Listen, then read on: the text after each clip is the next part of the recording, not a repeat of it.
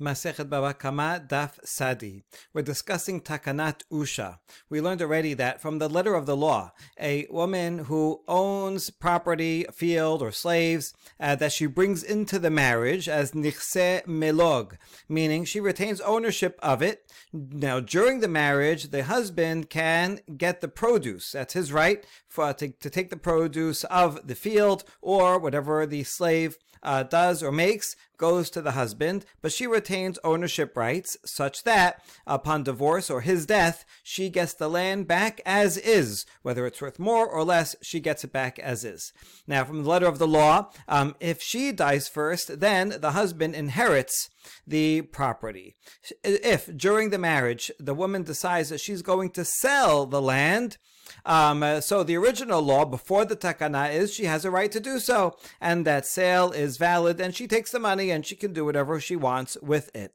However, the rabbis at Usha decided not so, um, since at the beginning of the marriage the husband had the expectation that he's going to enjoy the fruits and that he will inherit the land um, if she dies first, or the property, or the slaves. Um, so then, since that is, is his expectation, um, therefore the rabbis do not want the woman to sell that uh, property during the marriage, and therefore they say if she does sell the mar- sell the property, the husband has a right to go to the buyers and take it back. Um, so basically, she can't really cannot really sell the property. That is takanat usha. There is some discussion about whether this enactment ever really existed or whether it really applies, and that's where we begin our discussion. Lema takanat usha tanaehi. It seems that the whether or not there is such an enactment at usha is a machloket tanaim between the following two contradictory baraitot. Tetani chadav demilog yosin beshen be'ayin la'isha v'lo la'ish v'tanya idach lo la'ish v'lo la isha. The first baraita says that if a woman brings slaves into a marriage and uh, someone knocks out the tooth um, or eye of the slave or any other limb that is not going to grow back. Now, the general law is only if the owner knocks out the tooth of the slave, then the slave goes free. If a third party knocks out the tooth of the slave, the slave does not go free. We're talking about Evet Kena'ani. So the question here is who is the real owner? Uh, the first opinion says that if the husband, both opinions agree that the husband knocks out the tooth, nothing, the slave does not go free. So both Baraitot do not recognize the husband as the full owner. The question is about the wife. The first uh, Baraita says that um, if the wife knocks out the tooth or eye, of the slave, then the slave does go, go, go free, but not if the husband does. And the other Baraita said, not the husband and not the wife. If either one of them knock out the, the uh, limb of the slave, the slave does, does not go free. We're going to see four explanations for this machloket. The first one is as follows: Sebaru dekula kinyan perot lavki kinyan haguf tameh. Maila behakami palge demanda mar isha let letakanat usha umanda mar lo leish velo leisha it letakanat usha. The first explanation is that everyone agrees that ownership over produce is not like ownership of over the item itself.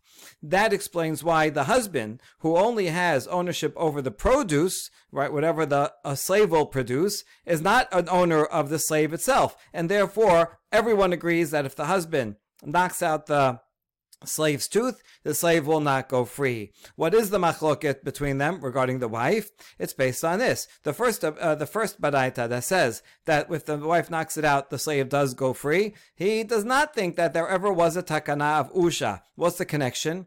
Well, just like from the letter of the law before the takana, without the takana, the wife is allowed to sell the slave, so she has full ownership rights since, since she can sell the slave anytime. Therefore, if she knocks out the tooth, the slave goes free. Whereas the second baraita that says even if the wife knocks out the tooth, the slave does not go free. That it must be that that opinion thinks that there is an enactment at Usha, and just like the wife cannot sell the slave, if she tries to sell a slave, the husband can go and get it back. So she does not have full ownership rights. Therefore, same consequence of that, if she knocks out the tooth of the of the slave, the slave does not go free because she is not considered fully the owner. So it seems that um, whether there is a takana or not is the uh, is what uh, differentiates these two uh, baraitot. That's explanation number one. But then we reject it. Lo We want everybody to be on the same page. And everybody can agree that there is such an enactment. Ela kan kodem takana, kan takana. The first braita was taught before the enactment was instituted. Uh, Usha, city in the in the Galilee where the Sanhedrin gathered, but there were already Tanaim teaching things beforehand, and so before the takana, the woman has full ownership of the slave and can sell it, and therefore knocks out the tooth. The slave, tooth, the slave goes free. And the second braita is taught after the takana, when the woman does not have the right to sell the slave, and therefore is not the full owner. And if she knocks out the tooth, the slave does not go free. A third interpretation.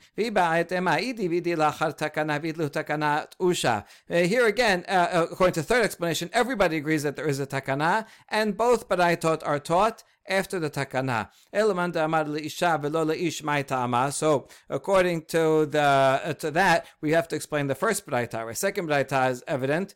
The wife cannot sell and therefore cannot the slave does not go free. But the first one why would she have the right to um, uh, to why would the slave go free go go free if she knocks out the tooth if the wife does not have the right to sell the slave? Sounds like she's not the owner. And the answer is rava amar rava. Hekdesh hametz v'shichrur mafkirin uh, the first one is happen uh, the, is following is an agreement with the rule of rava. Rava said that in the following three cases, um, a lien on an object gets undone. Uh, a, one, the first one is hekdesh. Let's say I owe you money and I say, um, listen, and uh, uh, I want to take this this animal here. You have a lien on the animal. If I don't pay you in time, you can come and collect this animal. And you, you agree, fine. So now you have a lien on the animal. In the meantime, I go ahead and I make this animal hekdesh. I'm going to bring this animal as a korban. So what happens? It becomes a korban. It becomes hekdesh, and now you cannot take it anymore. Your lien is undone, right? And I have a right to do that. We don't say that. Well, you already have a lien on it, and just like I can't make hekdesh your animal, you might think I cannot make hekdesh an animal that you have a lien on. But Davas is not so. I can make it hekdesh, and you lose your lien. Same thing with hametz. If I owe someone money and I tell them, listen, this uh, here, this bread will be a lien, you have a lien on it, and then uh, Pesach comes, and now the chametz is valueless. It cannot, no one can benefit from it. It can't be even bought or sold. So now um, they, you, the, the, the lien is on an object that is worthless, so the lien goes away. Uh, the prohibition of hametz uh, removes the lien. And the third one, which is relevant to us, is shichrur. If I owe you money and I say, here, you have a lien on this slave, and then I free the slave, the slave goes free, and your lien is abrogated. We don't say that, oh, you have a lien on it, so therefore the slave cannot go free. So all these things that undo it. What's the connection to this? Uh, connection here is that uh, we're talking about after takanat usha. So therefore, the wife that brings the slave a, a, a milog into the marriage cannot sell the slave. That's true. But if this if she sets the slave free, see the husband has a lien on the slave, right? Basically, he's saying I can use the slave and I get the slave after you die. I get to inherit it. So the husband has a lien on it. So uh, since he has a lien, the wife, just like um, uh, a borrower, cannot uh, sell. I mean, you could a borrower can sell uh, land that has a lien on it, but the lender can go and take it back uh, from there. So uh, the lien remains. Uh, but uh, just like here, um, just like in Rava's case, if I owe you money and you have a lien on my slave, I can let set the slave free. So too here, the husband has a lien on the slave of the wife. Now the wife can't sell it, but she can set it free. So if she knocks out the tooth of the slave, the slave automatically goes free, and that undoes the lien of the husband and that explains the first braita why where uh, the why the husband who only has man, uh, a, a, produce does not own the slave. So if the husband knocks out the eye, will not go free, but if the wife does, the way it goes free and undoes the lien. Good. That explains the first braita. Now, what about the second braita? Lema. We're going to say that the second braita disagrees with Rava and thinks that even if um, uh, the, uh, the the person uh, uh, sets the slave free, the slave does not go free because there's a lien on it. And here, um, uh, the the wife who knocks out the tooth, the slave will not go free because the husband has a lien. Does every does is there anybody that disagrees with Rava? We say no. Lo dekula amait lehut Rava v'hacha almu rabanan l'shibuda de baal. In fact, even the author of the second Braita would agree with the statement of Rava. And in a general case, if someone lets the slave go free, the lien is abrogated. However, in this case of the takana of Usha, the rabbis made the lien of the husband very strong, stronger than a usual lien. So strong, in fact, that if the wife would set the let the slave go free or knock out the slave's tooth, the lien still overpowers and remains, and the slave remains beholden to the husband who can um, who still still owns the slave, and therefore um, the slave does not go free um, in, uh, if if either the husband or the wife um, knock the tooth out. That all that is the third explanation, and the fourth and final explanation of the difference between these two baraitot. דכל העמלת להו להנתנאי תקנת אושה, פחה בקניין פירות כקניין הגוף דמה כמפלגה. The last opinion is that none of these Tanaim think that there is a takana of usha, and therefore the wife really she could um, sell the slave um, if she wants to. So what is the machloket? The machloket is whether um, ownership of produce is equivalent to ownership of the item itself. Uh, such that, according to the first baraita, that says that the wife can uh, that that the slave goes free if the wife um, uh, sets if the wife knocks out the tooth thinks that the husband has zero connection to the slave. The husband only owns the produce, but pro- ownership of produce is not like ownership of the item itself, and therefore we leave him out of it. The, the wife is the primary, and uh, really she is the basically the owner. And therefore, if she sa- if she knocks out the tooth, the slave goes free. The second baraita, however, thinks that kinyan perot is kinyan haguf, and therefore the husband who has has ownership of the produce is a partial owner of the slave. For that reason, if she knocks out the tooth, the slave does not go free because the husband uh, partially owns the body of the slave. And similarly, if the husband um, knocks out knocks it out, everyone would agree that the slave does not go free because the wife certainly has some ownership over the slave. And so that is the essence of their machloket. It Has nothing to do with takanat usha. Now this machloket, whether kinyan perot is kinyan haguf, ownership of produce, is that if you can, if you have the right to use something, do you have ownership over the item itself? That is subject to actually a four-way machloket that we're going to see in the following beraita. Detanya. Hamocher avdo le'acheru fasak imam menachi yishameshenu sheloshim yom. You have someone who owns a slave and he sells it to someone else. But the seller um, says, I want to use the slave for the next 30 days. I'm selling it to you from now, so you own the slave from today. Um, but for the next 30 days, the slave is going to remain in my house, and I get to use the slave however I want. And after 30 days, then you uh, then the, the the everything the slave does will be yours. So here we have a situation where the seller owns the produce of the slave, even though the buyer owns the body of the slave. Now, Rabbi Meir Omer, Rishon yeshno bedin yom o yomaim mipnei tachtav kasabar kinyan perot ke kinyan haguf tameh. The following four-way machloket is going to be related to the following halacha. The Torah states in Shemot Kaf Aleph וכי יכה איש את עבדו את אמתו בשבט ומת תחת ידו, נקום ינקם. If an owner kills his slave, an Eved Kena'ani, then the owner gets the death penalty. This itself is quite amazing that one gets a death penalty for killing a Canaanite slave. Um, uh, but here's the relevant law. However, if the owner hits the slave and the slave does not die right away, but lives for 24 hours and only dies after 24 hours, the Yom or Yomaim, one day or two days, means a 24 hour period from, let's say it was 3 p.m. to 3 p.m. the next day. So that's one day, but it can co- over, overlap two days. Um, then the owner does not get the death penalty. This is a special special dispensation, a leniency to an owner of a slave, and is not true of anybody else. If someone else would go and and uh, hit a person uh, a free person, a slave, whatever, and the that person, even though they don't die right away, right away, but they get worse and worse. They never get better. Um, they get worse, and when they die after two days, that the the the one who hits is liable for capital punishment. Um, it doesn't matter that the person died, that the victim died two, two days later. They never got better. Okay, that's the general law. However, a special leniency for an owner of a slave who hits the slave will get death penalty if the slave dies soon, but after 24 hours, the owner does not get the death penalty because it is his property. That's the law. Now, the relevance to us is who is the real owner? So Rebbe Meir says, right, we're talking about a case where um, one guy sold a slave to another so that the, uh, the seller owns, um, can use the slave for 30 days, has kinyan perot, but the buyer has kinyan haguf. So who is the real owner that would get this uh, special dispensation?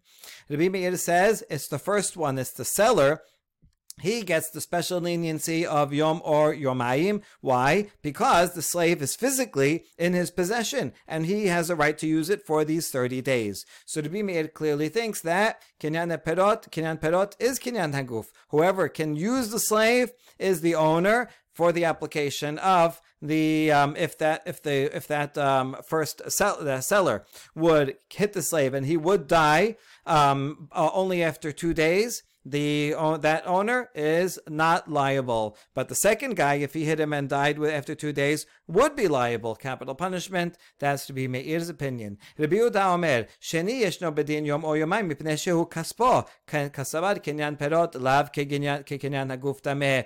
Rabbi Yehuda says no, only the buyer, the second owner, the buyer, um, has the law of yom or yomayim. If he hits the slave and he doesn't die right away, but only after two uh, two days then the second guy, the buyer, does not get the death penalty, but the first one would. So he must think that the ownership over produce is not ownership, and therefore the first guy who only owns the, the produce of the slave is not the real owner. The second one is because he is the he actually owns the right that he owns the body of the slave Third opinion, Rabbi Yosef אומר שניהם ישנן בדין יום או יומיים, זה מפני שהוא תחתיו וזה מפני שהוא כספו. מספק עליה קניין פירות אי כקניין הגוף טמא, אילאו כקניין הגוף טמא, וספק נפשות להקל. Rabbi Yosef says both of them, both the buyer and the seller, um, will be included under the under this law if either of them strikes the slave and he doesn't die within 24 hours, both of them will not be liable. Why? Uh, one of them because he, the, the seller, uh, the, the, is because the slave is physically in his possession and is using him,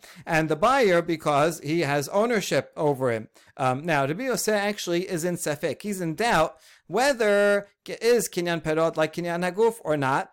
So he's not sure if the first owner who has that, who owns the produce, um, is really the owner or not. But since we're in Safek and we're talking about capital punishment, so anytime you have a doubt, in the case of capital punishment, we're going to be lenient, and therefore either of these two people will not get the death penalty. Rabbi Eliezer Omer shenehem enan bedin yom o yomayim ze lefi she'eno tachtav ze lefi she'eno kaspo. Rabbi Eliezer says the opposite. Neither of them have the benefit of the leniency of Yom or Yomaim, if either the seller or the buyer strikes the slave and he dies eventually, even if after two days, both of them would deserve the capital punishment. Why? Because neither of them are the owner. Um, uh, the first one, the, uh, the, the, the, the buyer, because the own the, the slave is not right now not in his physical possession he can't use it and the seller because he doesn't own it he he can use the produce but doesn't actually own it and therefore the Eliezer says only someone who fully owns all the um, the rights to the slave um, can get the special dispensation but not someone who has any only partial ownership Good. Amar Rava, my tamad Rabbi Amar. What's the source for Rabbi Eliezer? Pasuk says, because it is his money. Um, uh, only someone who is it's, it's his exclusive property can get the special dispensation. But if he shares uh, ownership, even if he's the owner of the whole body, but someone else has the produce, or vice versa, or even partners, as we're about to see in a second, um, if there is any shared ownership, then this um, this law will not apply.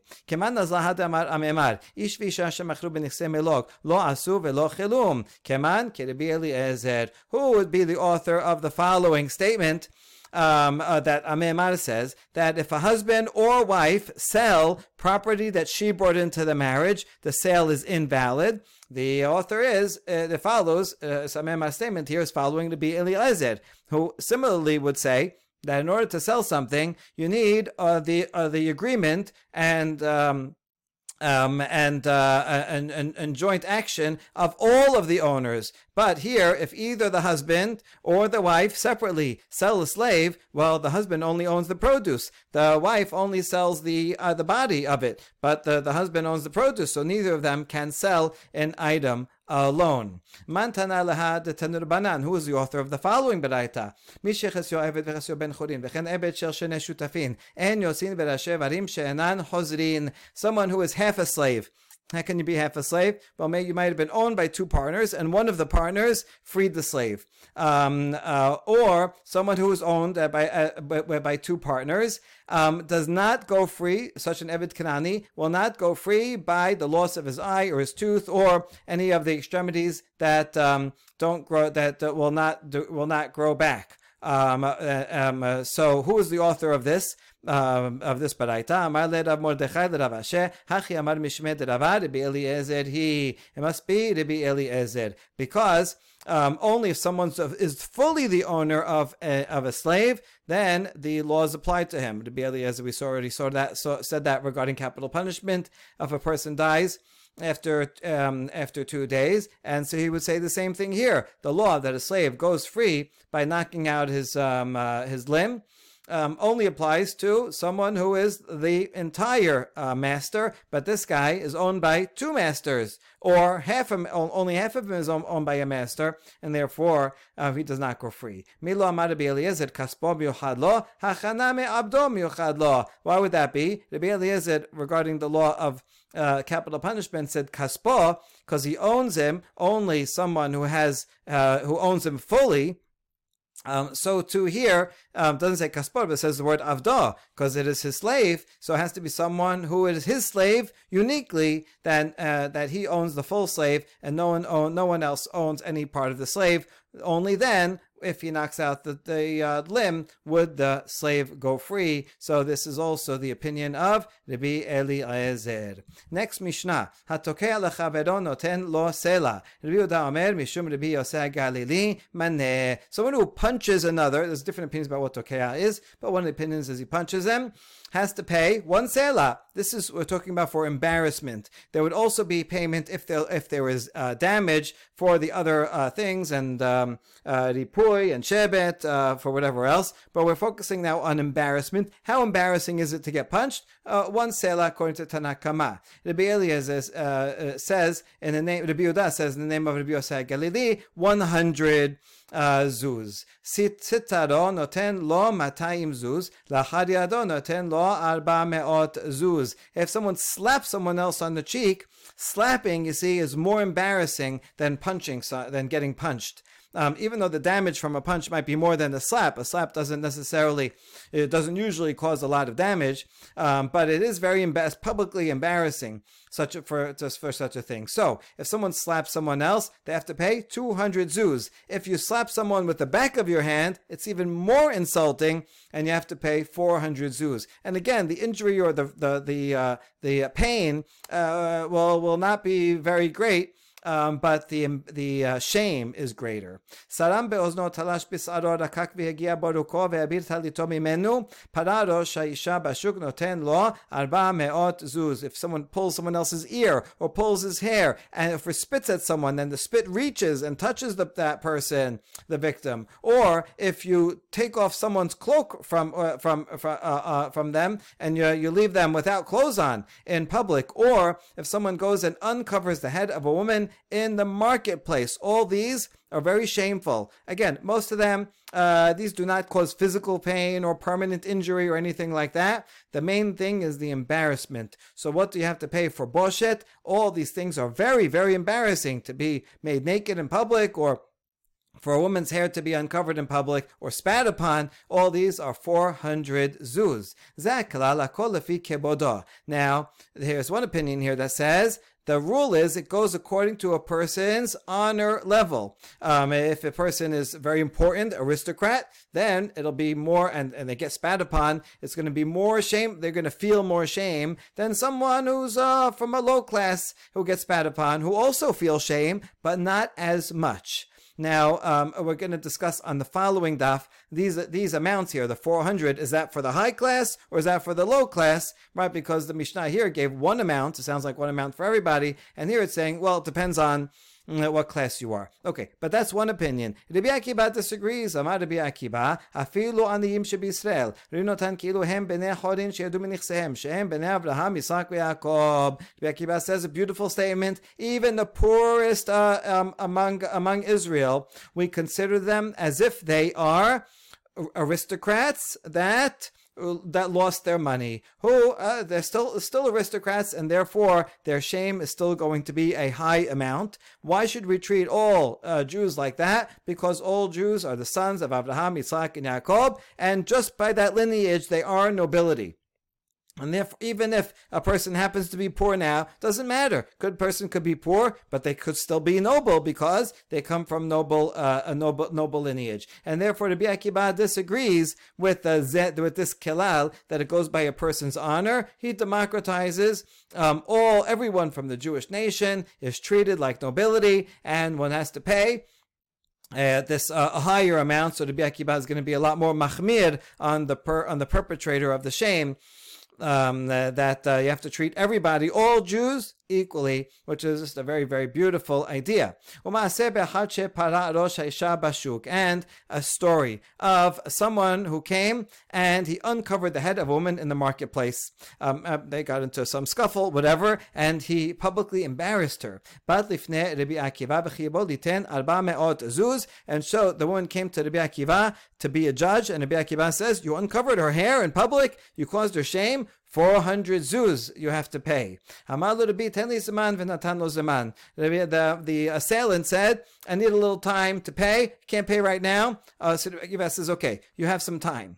שמרה עומדת על פתח חסרה, ושיבר את הכד בפניה בו קיסר שמן. גילתה את ראשה והייתה מטפחת ומנחת ידה על ראשה. So, this guy, wise guy, look what he did.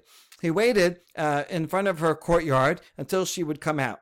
And then he took a jug of oil and broke it in front of her. And inside the jug was only a very small amount of oil that spilled on the floor. What did this woman do? She was she had her hair covered. She tore off her own hair covering and she put her hands on the on the floor to to lap up the oil and put the oil on her head so it, shouldn't go to waste. Right? In other words, you see that this woman herself was very willing to cause shame upon herself and dishevel her, her, her, her dishevel her head um, and take off, remove just for a few cents of oil that she wanted to um, use that was on the floor. So this woman, you see, is not uh, nobility. She, her shame is very well is is is cheap, and therefore he said, I should not have to pay so much.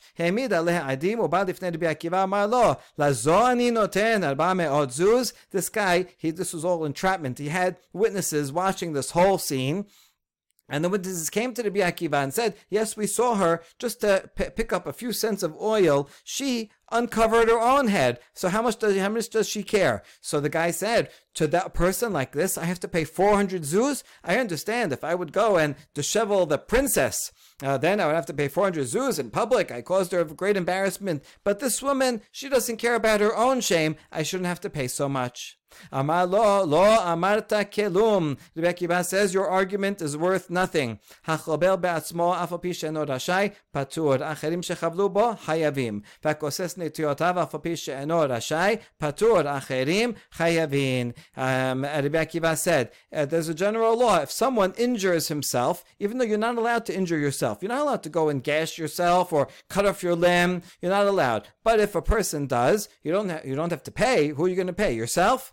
Um, uh, and so even though a person is allowed to injure himself, if someone else injures the injures uh, you, they have to pay. And the same thing is here. Even though she is not allowed to dishevel herself and, un- and uncover her head and cause herself shame, she should not do that. Okay, but that's her problem. If she decides that she wants to dishevel herself and cause herself shame, oh well, she doesn't have to. She doesn't have to pay anybody. But even though she doesn't mind being ashamed like that, and she would shame herself for a little bit of oil. Nevertheless, someone else who does it, um, is not allowed, right? If someone likes to bang themselves on the, on the head, so they bang themselves on the head all day, well, they don't get paid. If you go bang them on the head, then you have to pay, right? Even though they were doing it anyway themselves. Doesn't matter.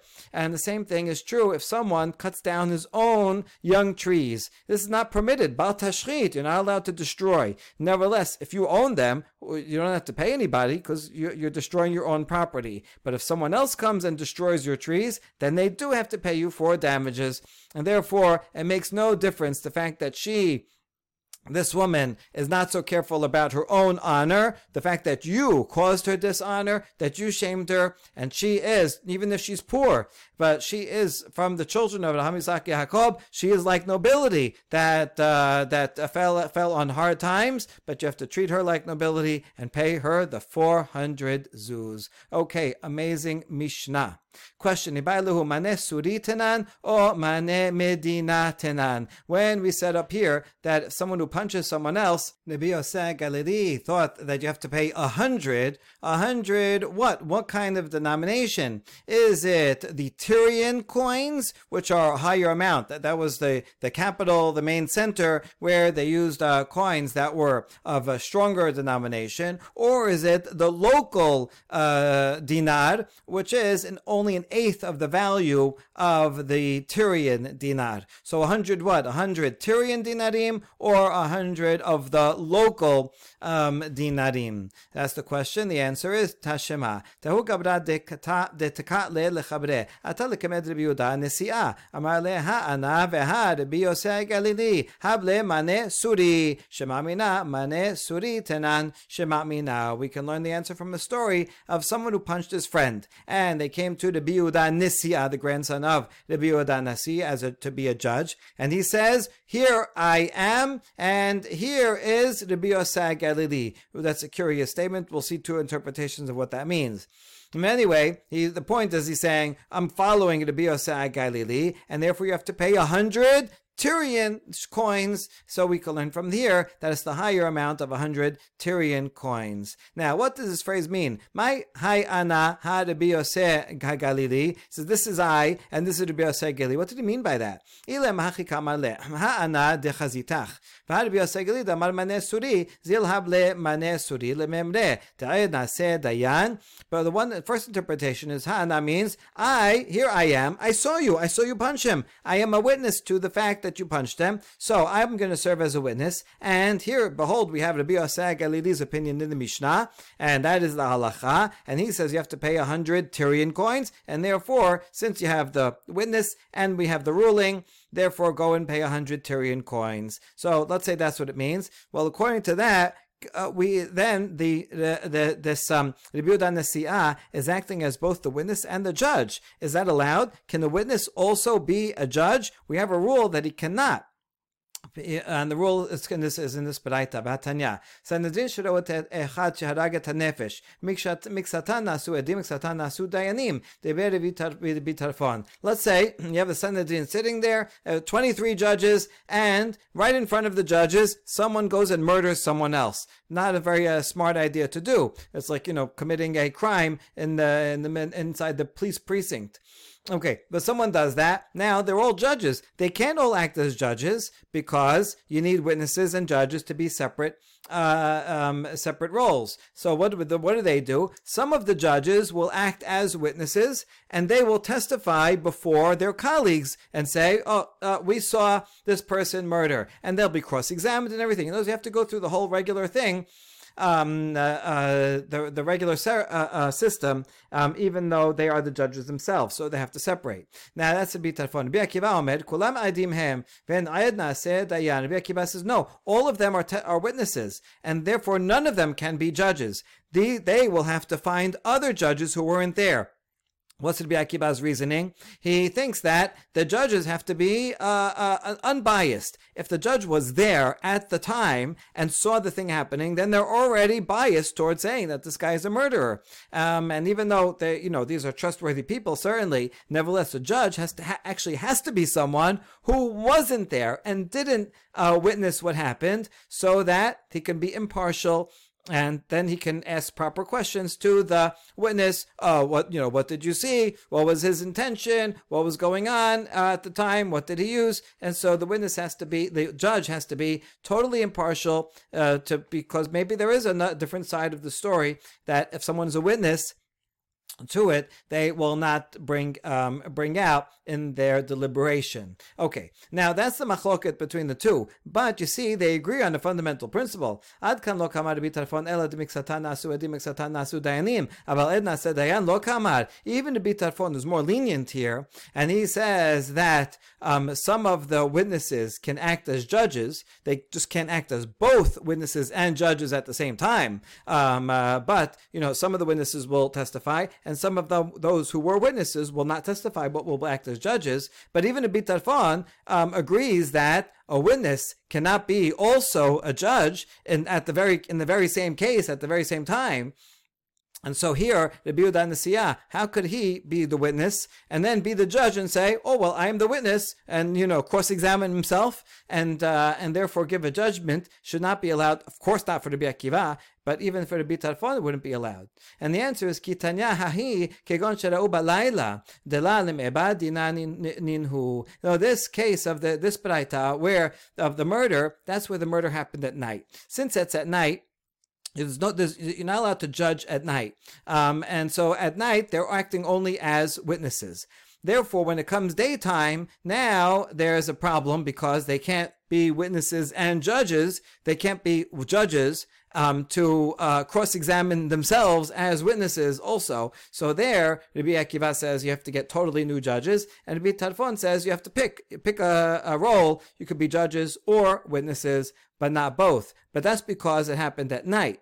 Whereas this, this story of Rabbi Yudas Nisi'ah happened during the day. Now, during the day, eh, you, one can be a judge. So, Rabbi Yudas Nisi'ah, watching this, he's watching it as a judge. And the judge, how does he know what, what, what happens? Right, he relies on witnesses. But if he himself sees it while he's a judge, that's okay. Right? In other words, a judge can be a witness as long as he is a judge at the time that he sees the item happening. When we say a judge can cannot be a witness, that's only talking about where the person witnessed it at night when they're not a judge, and now they're going to be a second role of being a judge about their own testimony. That's not allowed. But if they see something as uh, in, in their role as a judge and they see it directly, then that's okay.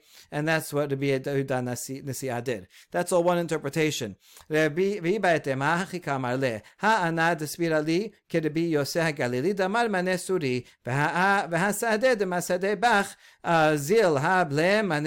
or a much simple explanation that doesn't get into this whole problem is that Rabbi Yehuda Nasi'a said, here, behold, I am, and I agree with Rabbi Yosef Galili. In other words, here, I'm here the judge, and I, as the judge, I decided that Rabbi Yosef Galili, the halacha follows, follows him, and that you have to pay a hundred Tyrian coins. And there were also there were also witnesses. Witnesses are separate people, right? So I am here. I follow the opinion of Galili. The ju- the witnesses are right right next to me, and they said that you did this, and therefore you have to pay the 100 Tyrian coins.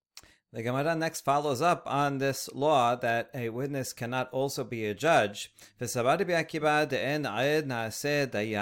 true that Rabbi agrees that a witness cannot be a judge? Look at the following. Baraita, Vatanya, Vika ish et re'ahu be'eben o be'egrof. שמעון נתימני אומר, מה אגרוף מיוחד שמסור לעדה ולעדים, אף כל שמסור לעדה ולעדים, פירש שיצתה מתחת יד העדים. The pasuk talks about if a person hits someone else with a stone or a fist, um, if they get better, then and they, then they later die. Then the the person who hit is not is not responsible. But if they die from that uh, hit from uh, by a stone or by a fist, then the person who hits them is liable. So now, why does it specify these examples of a stone or a fist? Shimon Timni, Timni explains, just like a fist is something unique in that it is right there, it's attached to the body of the perpetrator, of the assailant, and therefore something that the Idam means the judges. The judges can come and examine it, as well as the Edim can also come and examine it.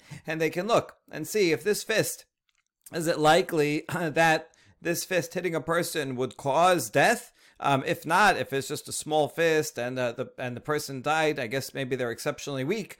Um, then the uh, aggressor is not uh, is not liable. Um, but if they see this is a big fist and uh, this is something that could cause death, to this victim, then the person is liable. So, too, uh, any all evidence, any of a weapon that's used has to be something that is available to the judges as well as to the witnesses. The witnesses are there, and so they see the weapon, but also has to be brought into court so that the judges can examine the stone or the knife or whatever it is.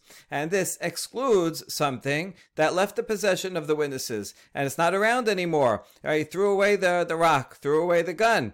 And it's not there um, uh, uh, that uh, that can be analyzed by the court itself. So that's what Shimon Timni says. Not only the witnesses, but also the judges of the court have to be able to uh, examine the weapon. אמר לו רבי עקיבא, וכי בפני בית דין היכאו שיודעין כמה היכאו ועל מה היכאו, אם על שוקו או על סיפר נפשו. Rabbi Akiva rejects this and he says, what, did the, did the um, assailant strike him in the presence of the court that they would know any of the other details? Like how hard did he strike him? Um, did he strike him on the thigh where it would not be uh, deadly or on the lobe of his heart? It might be a, a, an area near his heart or it could be on his throat uh, would be a place would be very sensitive. So the the weapon or fist itself is not only what's significant, how big the stone is that he used, but all the other details are equally important to know if the act of the assailant was one that would normally cause death that but you need to know all these things. And the judges obviously aren't weren't there and don't know any of that. So just like there's no way that the judges can directly know any of the other actions of how hard he hit and where he hit um, but they rely on the witnesses. So too regarding the weapon, the size of the weapon, the stone. Um, they don't have to see it themselves. They rely on the witnesses. ועוד הרי שדחף את חברו מראש הגג או מראש הבירה או מת, בית דין הולכים אצל בירה, או בירה הולכת אצל בית דין, ועוד אם נפלה חוזר ובונה. And furthermore, there are cases where someone will kill someone else without a, a weapon, but rather uh, by pushing him off the top of a roof or from the off the top of a building. Um, so now what? Betin has to see the weapon. In this case, the weapon is the t- is, is, the building. Do the judges have to go out to the to the building, or do they bring? Maybe they bring the building in, into court, right, so that they can examine it. I was being very sarcastic here, right? And what if that building has uh, fallen down? Should they rebuild the building? The same way it was so that the judges could, could, go out and see how tall it was, what's the slope, right? What's the angle, um, and, and decide if this pushing off someone uh, off this building is likely to cause death or not. Obviously, this is ridiculous. And therefore, just like we do not need the judges to know uh, the, the, details of how hard he hit or how tall the building was or anything like that. The judges don't examine that directly; they rely on the witnesses. So too for the size of the uh, of the weapon of the stone. The judges are to rely on the witnesses, and it doesn't have to be there in court directly. So that's how Rabbi Akiva rejects Rabbi Shimon HaTimni. Now here's the uh, question. Rather, just like a fist is something that is submitted to the witnesses. The witnesses can see the fist of the assailant. So too, um, whatever uh, weapon that is used, the uh, the witnesses have to be able to testify that they saw that this uh, knife that he used or that the rock he used is is one that could kill, is likely to kill and therefore that person is liable. Only the witnesses have to know, but not the judges. This would exclude a case where the stone is now long, no longer in the possession of the assailant, and we don't know where it is, and even the witnesses didn't see it. They didn't have the, quite the angle. They saw from behind, and they didn't see the um, uh, the the stone itself. If the stone is still there, and then they can go and see it, that's fine. But if he hit someone and threw it away, and we don't know where the stone is, even the witnesses don't know where it is, then the person example. As long as the witnesses can can uh, uh, identify the stone and saw that it is one that is big enough to kill a person, that's all you need, and not the judges. Okay, that's all what Rabbi said. Now, here's the question. Katani mihat amar Rabbi Akiva v'chim b'fnei betin b'fnei betin hikau shiudin kama hikau ha'ikau b'fnehem ed na'aseh dayan. In Rabbi questioning of Rabbi Shimon Timni, he said, um, rhetorically, right? Um, did the what did the did the uh, striking happen in front of Betin that they know how he how hard he hit him? So he said, you know, it didn't happen, and that's why Obviously, the Betin does not have to witness it, but we can infer from that question that, let's say, the judges in fact were present at the time of the uh, injury, then they could be witnesses to it as well as judges. So, doesn't that mean that, according to the Akiva, a witness can also be a judge? And the answer is no. Lidvarav de Rabbi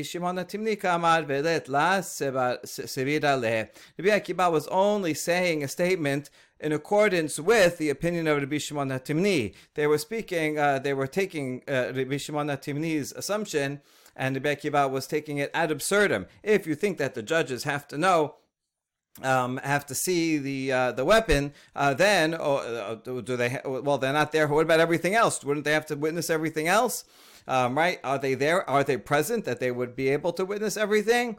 Um, obviously not. So this was just part of an argument against Rabbi Shimon HaTimni, but Rabbi Akiva by himself does not think that they need to be there, and in fact thinks that they cannot be there if the judges are present at the injury, then they are witnesses, and then they, they are disqualified from being judges. So, in fact, Rabbi Akiva uh, does not think that witnesses can be judges. Now, uh, last related halacha tenor banan shortam shemit v'hizik danino to dine nefashot ven danino to dine mamonot. A shortam that did two things. It killed someone and it uh, caused monetary damage in two separate incidents. Now, for killing someone, even the shor tam will get the capital punishment. Uh, for doing damage, the owner has to pay half the amount of the damage, but only from the body of the shor tam uh, itself. He doesn't have to pay any more than the shor tam itself is worth. So now, since the shor tam did two things, so does he? Is the owner going to be liable both of those for both of those things? And the answer is no. He's uh, you bring in the the ox to be judged for capital punishment, but not for monetary. Why? Uh, because once it's judged for capital punishment, now it's already it's like if it's deemed to be liable. So now it's going to be sentenced to death the ox, and the ox therefore is not worth any money because it's going to be killed. Um, and so uh, once it's not worth any money, so then the owner will not have to pay any anything from the body of the ox, and he doesn't have to pay anything out of pocket because his monetary liability is limited to the value of the ox, and now that the ox is going to be killed, it's not worth anything. However,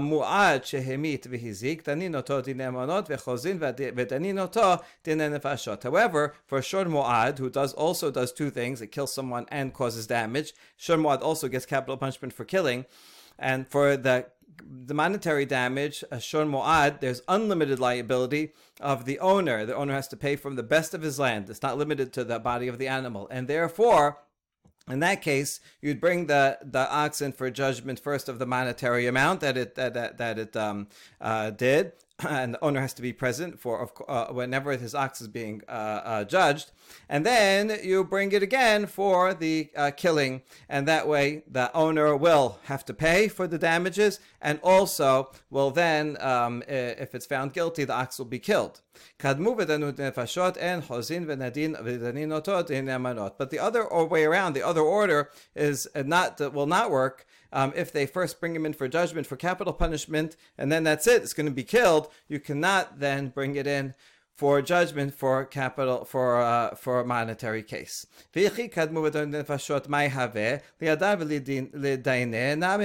And the question is why? Even if they first bring it in for capital for the capital punishment, uh, so what? So let them bring it in also for dine mamonot. What's what's the problem? Rava says, I found this the sages of the yeshiva, and they were sitting and they explained the halacha as follows: This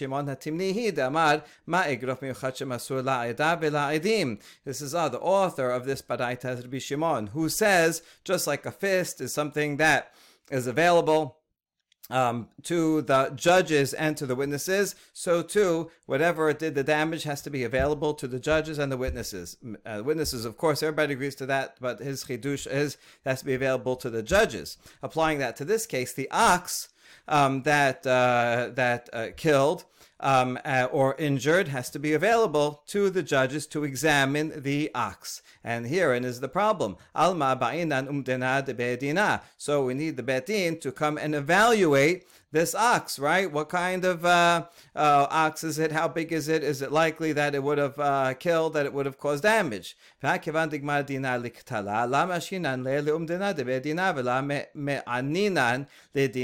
this ox, once they judge it for capital punishment, so it has to be killed. It has to be killed right away because we cannot delay judgment. This is a law for capital case for human beings that if human being is, is uh, declared they deserve capital punishment. It's not right to delay it. Psychologically, a person uh, knows that he's going to be killed, and you delay it.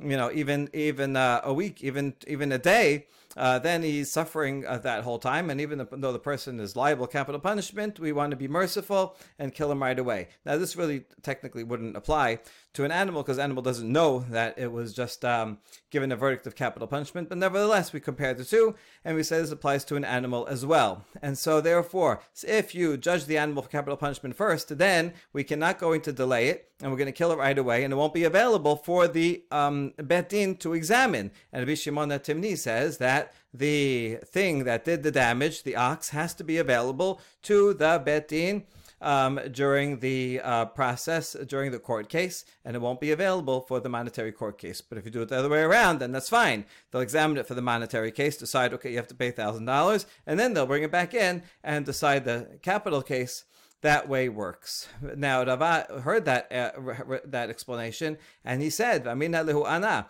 Afilu. Says I can explain this baraita not only according to Rabbi Shimon, but even according to Rabbi Akiva, who does not think that the weapon that the ox needs to be there. And we're talking about a case where the owner ran away. In other words, he uh, but, but uh, the, the, uh, the the animal was decided of cap- capital punishment, and then it was going to be brought in for um, monetary uh, payment for monetary uh, judgment, and he knew he realized he was going to have to pay a lot of money, so the owner ran ran away, and you can't judge a case without the owner there.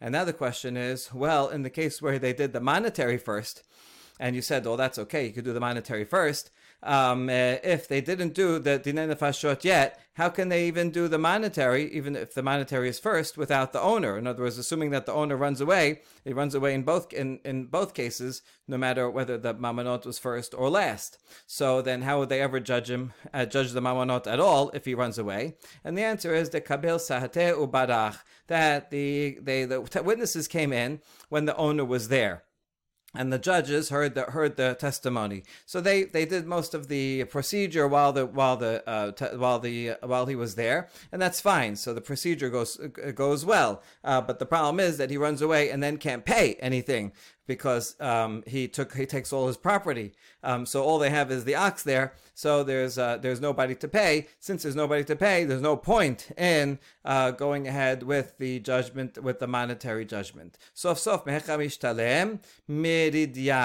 Uh, so in the end, so how is anybody going to pay anything? If the if the owner ran away? And the answer is from plowing. Uh, they'll have the since they have the ox, they'll rent out the betin will rent out the ox until it generates enough money to pay for the damages.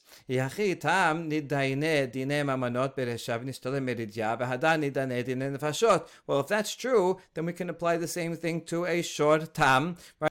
Why'd you say that a shor tam only has the capital judgment, but there's no monetary judgment at all? Why not do the same thing and uh, let it uh, be uh, judged for the monetary damages that it caused and rent it out? And it'll uh, produce from itself, right? This is from the body still of the animal, and it will produce enough money to pay for the damages. And then after that, you judge it for the capital case, and then you go and take it out to be killed. So why can't for a shor tam you do both? Amar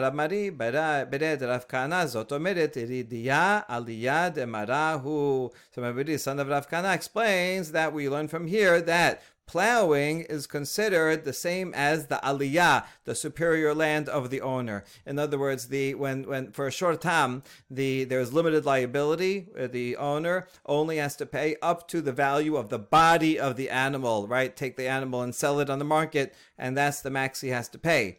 Whereas the use of the animal for plowing, that's above and beyond the value of the body of the shortam. That is similar to the owner having to pay from his own pocket or from the superior land that he has, right? Whatever he has, he has to use to pay for injury, which is only true for a short mu'ad, not for a shor tam. And therefore, this uh, idea of uh, paying both um, by having the animal plow and even if the owner ran away, having it plow and only then giving it capital punishment, that only can apply to a shor muad. But for a for a shor tam, um, you one only pays from the body of the animal, and therefore once you do the once there's capital punishment, then the animal is worth zero. So there is going to be nothing to pay for the damages. Baruch Adonai leolam, amen v'amen.